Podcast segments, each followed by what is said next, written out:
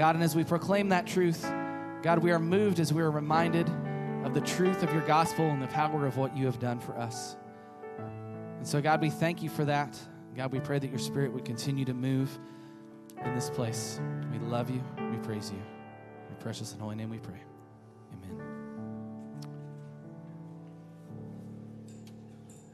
Well, it is wonderful to see everyone here this morning on this beautiful Lord's Day. And if you're visiting with us, we're so glad you're here. Our messages these next couple of weeks are going to be a little bit different than what we normally do. We're, we're in an exposition of the book of Philippians, uh, but in light of the 500th anniversary of the beginning uh, of the Protestant Reformation that's going to occur here in nine days, uh, we're going to be focusing on uh, the Reformation this Sunday and next Sunday. Um, in the last couple of years, uh, my wife Cheryl and I have had the privilege of visiting some of the, the key sites of the Reformation in Europe.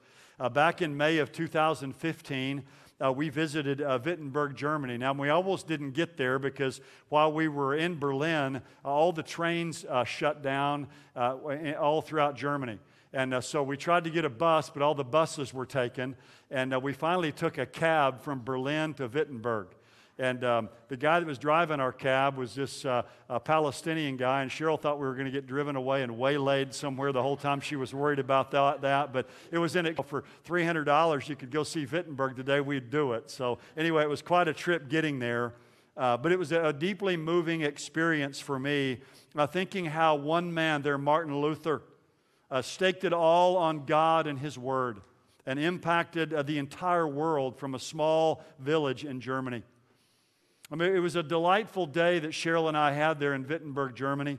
Uh, one of the greatest days, really, of my life, I'd have to say. It was gorgeous weather, perfect that day, no wind, a nice, cool day. And when we walked into the city, that very first thing that we saw in the old part of the city, of course, was to the, the castle church door on October the 31st of 1517.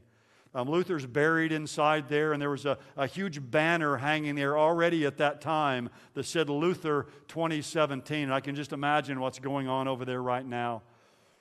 Well, we saw the Church of St. Mary. We got to go there. I'll show you a picture of something there in a little bit. Uh, but it was uh, the mother church of the Reformation, built in the late 13th century. It's the church where Luther preached. Luther was married there. Um, Luther's funeral sermon was preached there. Uh, we got to see the house of Martin Luther and his wife, Catherine of Bora. Um, it was a former monastery. We saw uh, the, the last robe that Luther wore hanging there. We saw the, the table where he gathered with his students and they carried out what was called uh, table talk. Uh, we saw the house of Philip Melanchthon, who was uh, his co laborer and his close friend of Martin Luther. And we saw the study where Philip Melanchthon died. We sat outside and ate lunch out there in the shadow of St. Mary's Church, the, the, the, mother church of the Reformation. I mean, it was just perfect weather. You couldn't have asked for anything better. I'll never forget that day. It's indelibly etched uh, upon my mind. And then this summer, Cheryl and I got to go to Prague and Czech Republic. I got to go to uh, Geneva, Switzerland, which are two other key Reformation sites. I'll refer to those a bit later here. But all the time that I was in those various places I've referred to here, I was thinking of you when we were there. And I was thinking of how excited I was to come back and tell you the significance of the things that we've seen. And now that day's finally come to be able to share some of these things with you. And this morning, what I want to do is give an overview of the Reformation. I want to look at the story of the Reformation. Now, we only have limited time this morning, so it's going to be very, very pared down, but just kind of a brief overview for our lives. And next week, we're going to focus more on Martin Luther and, uh, and the doctrines of salvation that were recovered during the Reformation. But I want to start out with uh, the story of the Reformation. You know, what was the Reformation? There may be some of you here today, you don't even know what it basically was a spiritual rebirth. It was a recovery of the teachings of Jesus and the apostles that occurred in the 16th century um, in Europe, in the, within the Catholic Church. All of these reformers had been part of the Catholic Church. But they, they came along and there was a recovery. They didn't discover these things, but they rediscovered them. They recovered these truths uh, that had been uh, layered over by many centuries in the Catholic Church. Two fundamental truths were recovered by the reformers. Now, if you don't get anything else out of these two sermons, I want you to get this that there's two main things about the Reformation it was a Bible movement and it was a gospel movement. Those are the two key was recovered. Those are the two key points. The two things recovered by the reformers were the supremacy of scripture over tradition and over councils and over popes, if you will. That the Bible alone has the authority to bind the conscience of religion. But it wasn't just that they recovered as well the authority of the Bible, but also a deep and serious study of the Bible. The people could study the Bible and they could understand what the Bible uh, had to say. So, the, the, first and foremost, it was a Bible movement. Secondly, it was a, that salvation is not just by grace and not just through faith, but it's by grace alone, through faith alone. He was taught in that day, yeah, we're saved by grace and faith, but not alone.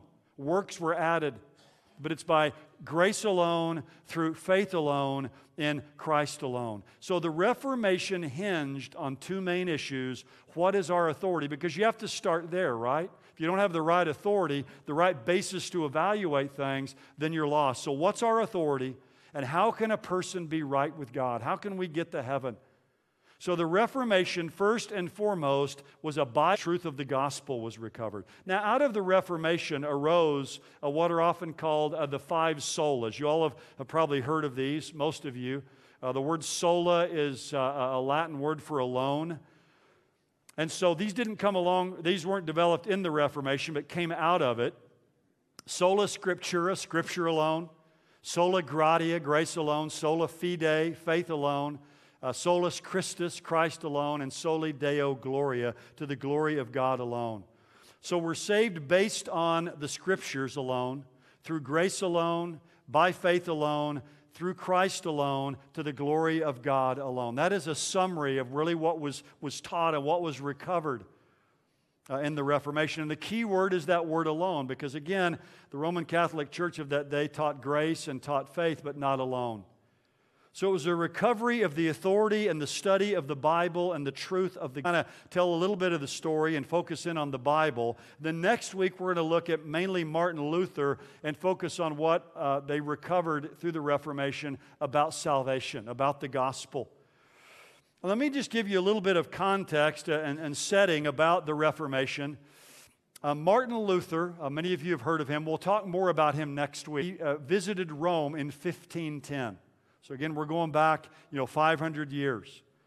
And of course, you can imagine as, as a young monk, uh, he was fit. Uh, when he got there, though, it was a massive, massive, colossal disappointment. I mean, it's an understatement. He walked to Rome all the way from his home in Germany. It would be a distance like from Arlington, Texas to Denver, a long journey. But what he encountered there was a corrupt church. In the late 15th, early 16th century, the Roman Catholic Church was desperately in need of reformation. Now, I could go on and read all kinds of things, but uh, one of the popes was named uh, Pope Alexander VI. Uh, the papacy was purchased by him in 1492. Of course, that's a familiar date when Columbus discovers the New World. But under him, he, he was the beginning of a, a, a family called the Borgias. Uh, Rome was, was the Las Vegas of its day just about Pope Alexander, Alexander VI, it says he had numerous children by his mistresses. He was rumored to have had another with his party throwing, poison ring wearing daughter, Lucretia, and is best remembered for his habit of throwing orgies in the Vatican and poisoning his cardinals. Now, that's one, one of the popes, a Borgia, uh, Pope Alexander VI. Rome, the, the Roman Catholic Church had fallen into shameless decadence. Uh, pope Leo X, who's the pope actually that excommunicates Luther from the Catholic Church in 1521, was ordained to the, to the papacy at the age of seven, and he was an agnostic. Now, think about that. You have a pope, and uh, when Cheryl and I were at St. Peter's Basilica uh, in uh, St. Peter's Basilica, and the man was an agnostic, he called Christ a fable or a myth. And yet he was one of the popes of that day. So the Roman Catholic Church in that day lacked gospel vitality. It lacked biblical authority, it lacked moral integrity. Here's what Luther said about his trip to Rome. Hear it in order to believe it. It is an ordinary saying that if there is a hell, Rome is built upon it. It is an abyss from which all sins proceed. Rome, once the holiest city, was now the worst. Let me get out of this terrible dungeon. I took onions to Rome and brought back garlic. I mean, that was the situation there. On September the 6th of 1520, in a letter to Pope Leo X, here's what Luther said about Rome and about the church there. The church of Rome has become the most lawless den of thieves, the most shameless of all brothels, the very kingdom of sin, death, and hell, so that not even the Antichrist, if he were to come, could devise any addition to its wickedness. Now, that's pretty serious, right? So the gospel there had been buried into corruption, selling uh, spiritual positions for money selling indulgences, worshiping relics, dead men's bones. Now, the key issue for Martin Luther, though, was the issue of, uh, of indulgences. That was the key issue for him. And uh, by the way, here's a good, uh, a good picture of uh, the to do uh, primarily with the issue um, of indulgences. That was the big issue. And of course, I love this on that castle church, right around the top of it there, written the words in German there, A mighty fortress is our God. A great hymn uh, we'll sing next time. Um, I, I, got my slides out of order here. Let me find these. Here we go. Um, indulgences were really a key issue for Luther. What an indulgence was, is it was a piece of paper or a certificate which guaranteed the purchaser, the person for whom the, the indulgence was purchased, that a certain amount of time in purgatory would be remitted if you'd give some money. So that's basically indulgences didn't forgive sin, but what they could do is they could get rid of some of the temporal consequences of sin. Now, I thought I'd put up here just a couple of the 95 theses. They preach only human doctrines, who say that as soon as the money clinks into the money chest, the soul flies out of purgatory. Now, what they were doing is they were going about raising money for St. Peter's Basilica. Now, it took a lot of money. And so they would go and they would sell these indulgences, these pieces of paper that would release either cut off your time or could release someone who'd already died from purgatory. And you imagine going to a town back then, obviously, there's a lot of infant mortality, a lot of death that was occurring back then without modern medicine. You just lost your dear grandmother, uh, your, your dear child had died, and they come and tell you that for a gift of money that you can release their soul from purgatory. Was the most shameless, really, kind of, uh, of taking advantage and extortion of people, but people gave money to these indulgences. Here's one of Luther's other 95 theses. He says, again, why does not the Pope, whose wealth is today greater than the wealth of the richest Crassus, build this one basilica of St. Peter with his own money rather than the money of poor believers? Now, you can imagine as he's writing these things, this gets the ire of, of the Catholic Church. But what Luther wanted to do was drain the religious swamp of Roman Catholicism. And so Luther places these uh, 95 theses on uh, the, the, the, the, door there, the castle door, uh, uh the door of the castle church there uh, in Rome. And again, these 95 theses were handwritten by Martin Luther in, in Latin. It was, it was 1,576 word, words, but it was a disputation. Um, he, now again, there's, you know, there's uh, controversy among scholars. Did he really nail it to the door and all kinds of other things? But I'm going to go with the tradition that he nailed it to the door. A lot of people would say this wasn't unusual in that day. It was kind of like the, the, the bulletin board uh, of the community. So he goes and nails it there. And that's where the Reformation, the beginning of it, is traced to. October the 31st, 1517, when this 33 year old monk um, who was a theology professor at the local university, nails these 95 theses uh, to the door there um, of the Castle Church. And uh, you can see another picture of it here um, from a little further away. The original door burned in 1760. So uh, this is a door, and you can see today that the 95 theses are engraved on the door today, the new door that's been placed there, this, this metal door. But what, what Luther did is he sparked this Reformation that became the most important pivotal recovery of the authority of the Bible and the truth of the gospel since the first century. But here we have to remember something. Martin Luther had no idea nor any intention he was going to change the course of history. In fact, he's often been called a reluctant reformer. He had no desire to leave the Catholic Church at that time. He wanted to see the Catholic Church changed. Some of these things, like indulgences and these other things. But what, what God did through this God used what he did there, and God caused what he did to snowball under God's hand of providence. Hauled in and, and interviewed and has debates and discussions with various leaders in the Roman Catholic Church. That becomes really the issue. Who has the authority? The final authority? Is it the Bible or is it church councils and the Pope? That's really where the issue um, ultimately uh, leads to. Now, to back up a little bit uh, here in uh, the, the Reformation, I want to look at some of the characters in the Reformation. Luther's the one we focus on, but long before Luther came along, there were some what I call ripples of the Reformation. And I want to just talk about a few people that were other people who were significant. Uh, one of them is John Wycliffe. Uh, John Wycliffe was known as the morning star uh, of the Reformation. Of course, the morning star is Venus, it appears in the sky early in the morning. So he's kind of really the beginning uh, point, technically, of what we call the Reformation. Uh, John uh, Wycliffe was a leading theologian at Oxford in England. And he came to the conclusion that all a person needed to do was study the Bible. That they didn't need to look to the Pope or councils or traditions, that the Bible was enough. That everything was to be judged by the Scriptures, not by a Pope or church councils. And he began to publicly identify uh, the Bible and not the Pope as the supreme source of authority. So he's over in Oxford in England, but he has a, a collision with Rome, obviously, and he's told to stop teaching these things. Um, his greatest contribution, though, was that he popularized the Bible. For the most part in that day, only Latin translations of the Bible, 10 months to copy a Bible. There are about 170 of those still in existence today. But the followers of Wycliffe who, who got their hands on Bibles were called Lollards. It's an interesting word. The word, they, they think the word probably means mumblers because they had the habit of secretly reading the Bible and then mumbling it to themselves. So, what John Wycliffe does is he puts the Bible in the hands of people and he teaches people that they can understand the Bible, and it's the Bible that's the final authority. Now, John Wycliffe was slated to be killed by the Roman church, but he died before they could get to him. Fascinating story, though, about John Wycliffe.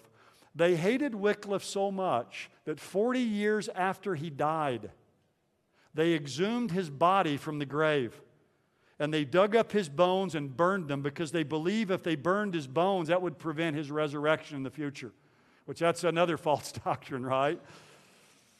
But they, they burned his bones and they threw, his, they threw the ashes into the Swift River, it's called.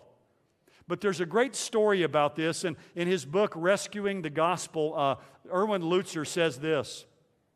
They not only condemned the writings of John Wycliffe in England, they demanded his body be exhumed and his ashes thrown into the Swift River. But as has often been pointed out, the Swift River flows into the Avon. The Avon eventually flows into the Severn, which flows to the Bristol channels and then to the oceans of the world. Thus, the teachings of Wycliffe and the Bible he popularized flowed from one river to the next and eventually to the entire world.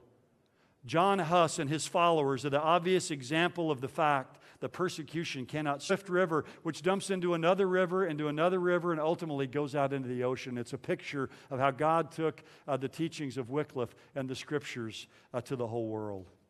So, John Wycliffe is called the morning star um, of the Reformation. Um, another luminary of the Reformation I want to mention is John Huss. You can spell his name, sometimes it's one S, sometimes it's two S's. Uh, but John Huss, in, in, in 1348, there was a university established in Prague the modern Czech Republic. It was called Bohemia back then. And what happened is students from, from, from that day from Bohemia traveled to Oxford, England to study. And they encountered the teachings of John Wycliffe and brought those teachings back to Prague with them.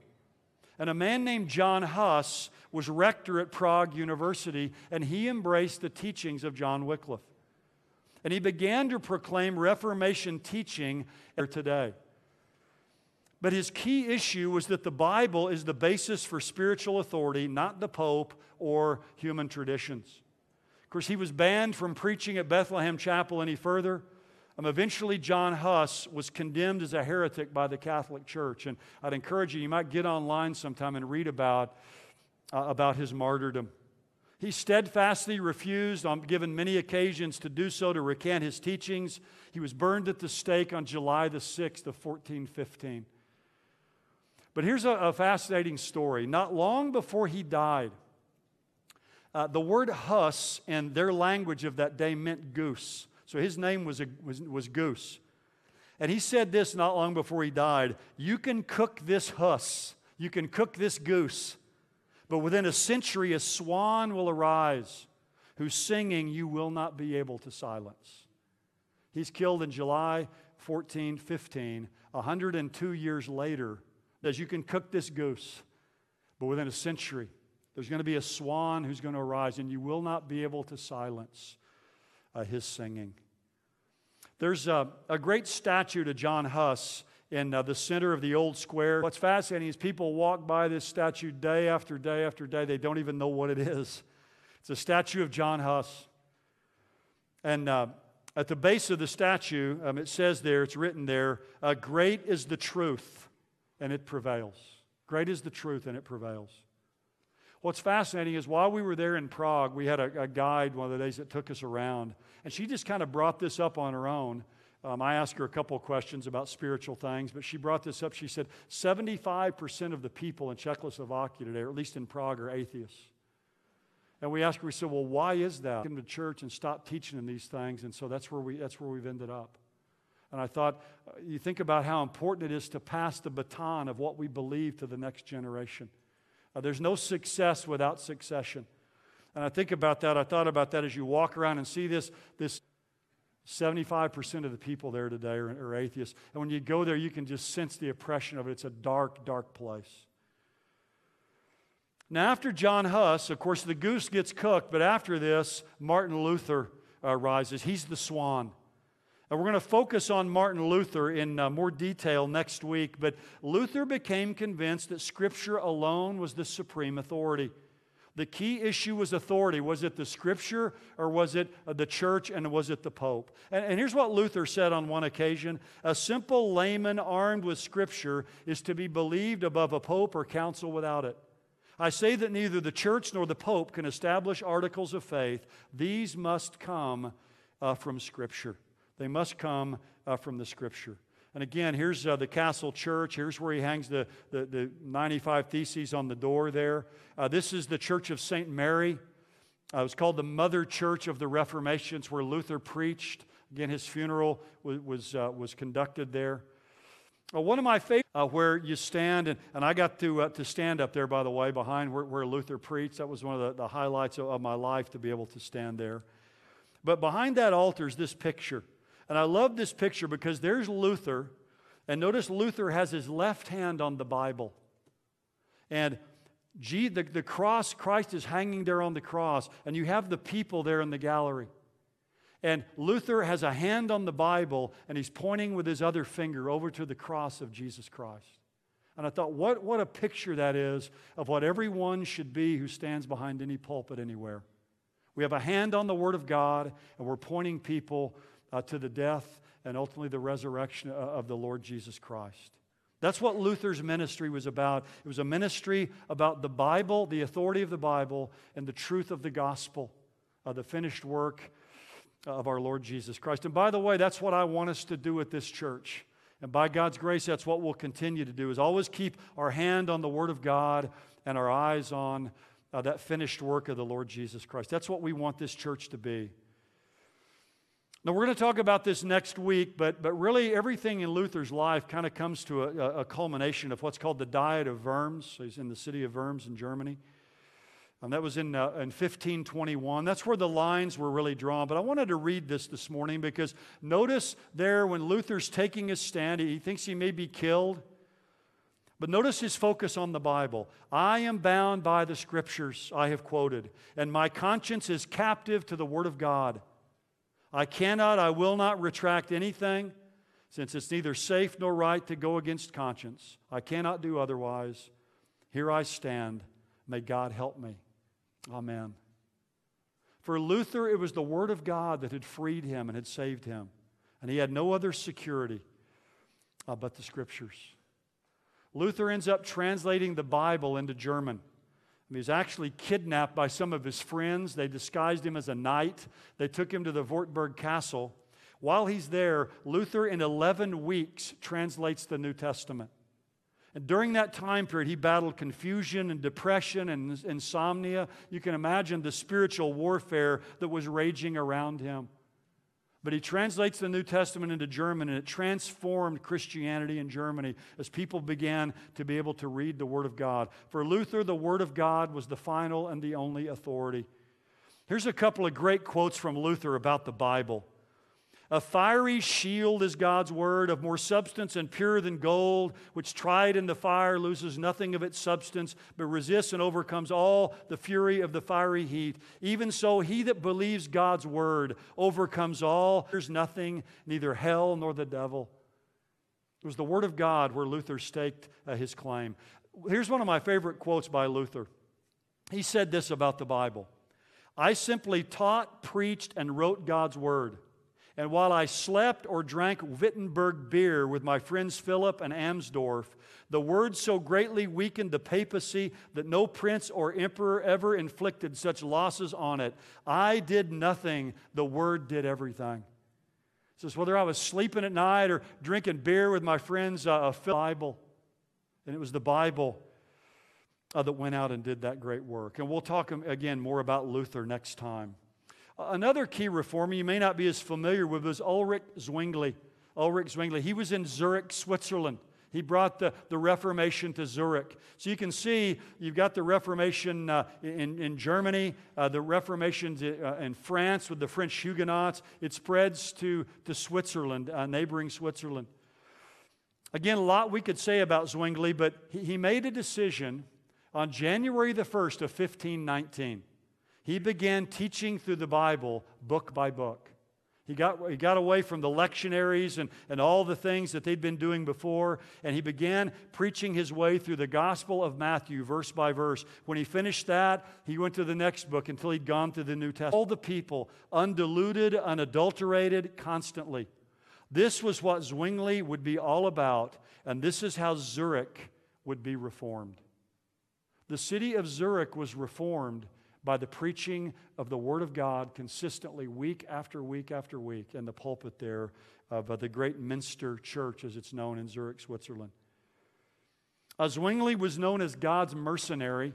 I mean, he actually went out finally, the end of his life, he went out and fought in a, in a battle against some Roman Catholics, and he was killed.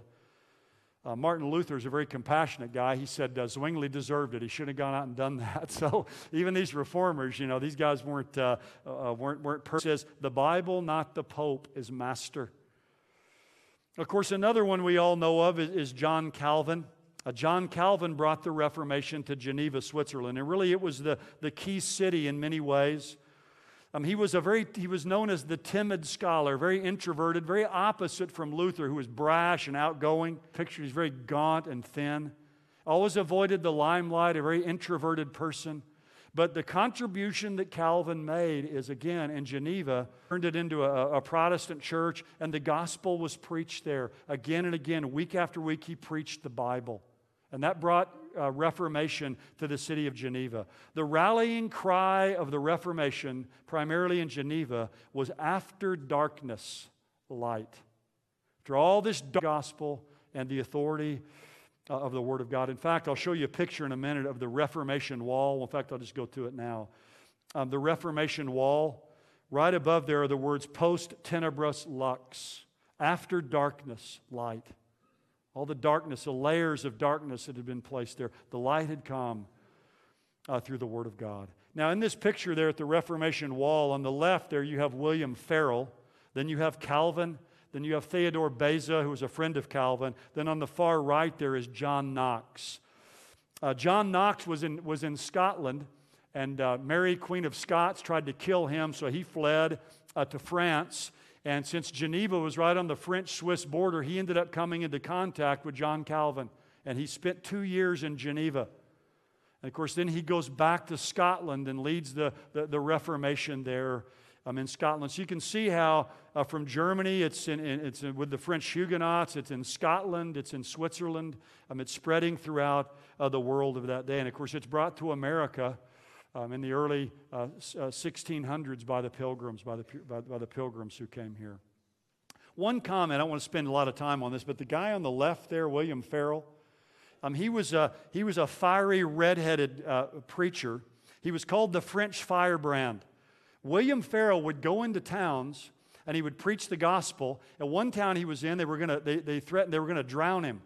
But he let him, he said, Well, let me talk first before you drown me. And so he talked for a moment, and the people were so convinced to his side, they began to turn against the Catholics. He would get in debates with them. Several occasions, he would go to towns, and they wouldn't let him preach, and he would literally beat up the priests in the town and get in the pulpit and preach. I mean, the guy was a fighter. And that's why this is, it's fascinating. If you'll notice here, and I, this is beautiful to me. When Cheryl and I were there this last summer, I stood and looked at this for a long time. You've got Calvin, Beza, and Knox. Look at every one of them. What do they have in their hand? The Bible. The, the Reformation was a Bible movement. They all have the Bible there in their right hand. But notice Farel, his Bible's in his left hand, and what's his right hand? What's his uh, right hand? It's a fist. The guy was a fighter, man. He'd go duke it out with these priests and whip them if he had to, to go and preach in their churches. Now, again, whether that was the best thing to do or not, I don't know, but that's what God did through this man. So, uh, these are the things uh, that we see here. And again, this is a, another just a clear, beautiful picture there of, this, of the Reformation wall. Huge, huge wall that stretches for, I don't know, several hundred yards across there. If you ever get to Geneva, uh, you want to you wanna go and see that. It's a, it's a beautiful, uh, beautiful uh, memorial uh, to these men. Let me just mention a couple things about the significance of the Reformation. We'll close here this morning just for our lives to think about well, here's a very important point God uses all kinds of people. People with very different giftings and personalities. If you look at each of these reformers and read their lives, they're very, very different. Yet God used them. Another important lesson from the Reformation we all have feet of clay. We all do. If you read about the life of John Knox, John Knox could be very impulsive and very brash, and they said he could be a very unkind person in his life. Um, Luther, we don't have time to talk about this, was a virulent anti Semite. And he's to be condemned for that, really. It was, it was terrible. Um, sometimes he drank too much. Farel was a fighter. Uh, Martin Luther's son studied theology, but he died as an alcoholic at the age of 34. Look, these men had feet of clay, they weren't perfect. But one of the things that's encouraging to me about that is God can take imperfect vessels who are frail and failing. And if we're committed to the Word of God and to the gospel, God can use us. Now, I'm not saying that this morning to cut us all slack and say, well, we can just go, you know, live ungodly lives and God can use us. But I do want us to know look, we're all imperfect as well. We're frail, we're failing. God can use us. We all have feet of clay. So did these men. But God took them up and He used them. We don't have to agree on everything to, have, to, to accomplish God's purposes. That's another good lesson for us. Uh, these men disagreed with each other strongly on the Lord's Supper. They even divided over that issue. All the way back then, they even disagreed on music. Who'd ever imagine that, right? Uh, Zwingli and those guys, they wouldn't allow musical instruments in the church. Luther loved having musical instruments. So they, they disagreed about a lot of things. They didn't have to agree on everything to accomplish God's purposes. We stand on uh, the non negotiables. And then the final thing to me that I learned from this is we are the heirs of the Reformation. We're the successors and the beneficiaries of what they did. We believe in the supremacy of the Scriptures. We believe the Bible is the final authority over us for doctrine and practice. That's why we teach the Bible, and we believe that God uses people who are committed to His Word and to the gospel. Psalm 189, verse 89 says, Forever, O Lord, thy word is settled in heaven. Back in Mark chapter 7, what did Jesus say to the people of his day? These people honor me with their lips, their heart is far from me. In vain they worship me, teaching as doctrines the precepts of men. He was saying to them, You set aside the commandment of God, Luther's day. And then down in verse 13, it says, Thus you invalidate the word of God by your own tradition, which you have handed down, and you do many things such as that. Jesus said, Look, it's not human tradition, it's the word of God. 2 Timothy 3 16 and 17. All scriptures inspired by God's profitable for doctrine, for reproof, for correction, for instruction in righteousness, that the man of God may be mature, uh, thoroughly furnished uh, for every good work. On and on and on we could go reading verses about the scriptures. Look, the rallying cry of the Reformation was after darkness, light. Today we're in danger of after light, darkness. Because sola scriptura today has become sola cultura. What does the culture teach? Or, as one person described it, sola experientia. It's experience and it's culture now that has taken precedence over the Bible. We need a new reformation today. Uh, we need to, to simply preach the Bible and preach the Bible simply, to teach people the Bible. That's the legacy of the Reformation, to teach and to live uh, the Word of God. Our job is not to be new or novel or original when it comes to doctrine or morality, it's to go back to the Scriptures. Well, H.A. Ironside said it well if it's true, it's not new, and if it's new, it's not true. That's what we're to do. Billy Graham, back um, in his early days in his Los Angeles crusade, a one Episcopalian rector, after Billy Graham had preached at his crusade, said this I believe this young man is putting the church back 50 years. Uh, Billy, Billy Graham, who usually didn't respond to critics, felt like he couldn't let that one go. And he said, I heard someone say that they believe I put the church back 50 years by my preaching. He says, I'm afraid I've failed. I'd hope to put the church back 2,000 years. And I like that.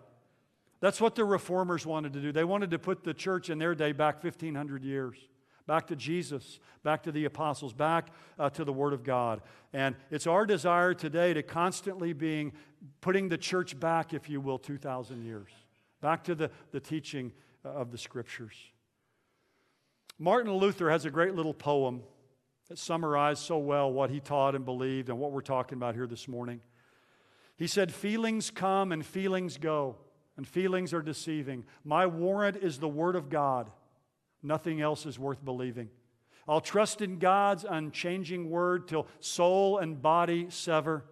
For though all things shall legacy of the Reformation when it comes to the Bible, the Reformation, first and foremost, was a Bible movement. It was a Bible movement. It's back to the scriptures um, as our authority. And we'll pick up next time with salvation, what they taught about salvation. It was a gospel movement. And we'll look at that next time. Let's pray together. If you're here this morning and you've never trusted Christ as your Savior, we want to give you an opportunity to do that this morning. We've talked a lot about the Bible, and the Bible tells us that the only way that you can have a relationship with God is through His Son shall look to him and be saved. And the, the Bible tells us that whoever calls upon the name of the Lord will be saved. Jesus is your sin bearer. He's the one who finished the work for you on the cross. I pray this morning, if you've never trusted in him, that you'll do that this morning before you leave. Father, for those of us who know you, we, we look at these uh, men and we look at these events that you brought about, Lord, in your providence, your providential hand on history. And uh, Father, we thank you for the work that you did in their lives and through them. And Father, we pray that we'll be faithful to the legacy that they've left us. A legacy that tells us that the Word of God is the final authority in our lives for doctrine and for practice. Lord, may we, may we trust in the Bible. May we study the Bible. May we live the Bible. And may Faith Bible Church be a beacon that people could come to where the Word of God shines brightly. Oh, Father, help us, we pray, in Jesus' name as uh, we are dismissed together. If you are a guest or a visitor, thanks for being here with us this morning. We appreciate, appreciate you being here with us. We're going to have part two of this series next week. Um, if you are a visitor, if you go out these doors to your left, right out in the lobby, there's a welcome center, and there's some folks there that'd love to meet you and give you some more information about our church. Well, let's bow our heads now for the benediction as we are dismissed. And now I commend you to the Word, to, to God, and to the Word of His grace, who are sanctified. All God's people said, Amen.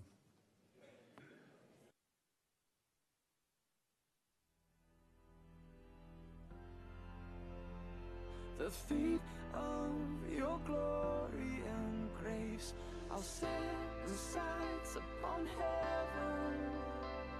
I'm fixing my eyes on you. Oh, oh, oh, oh.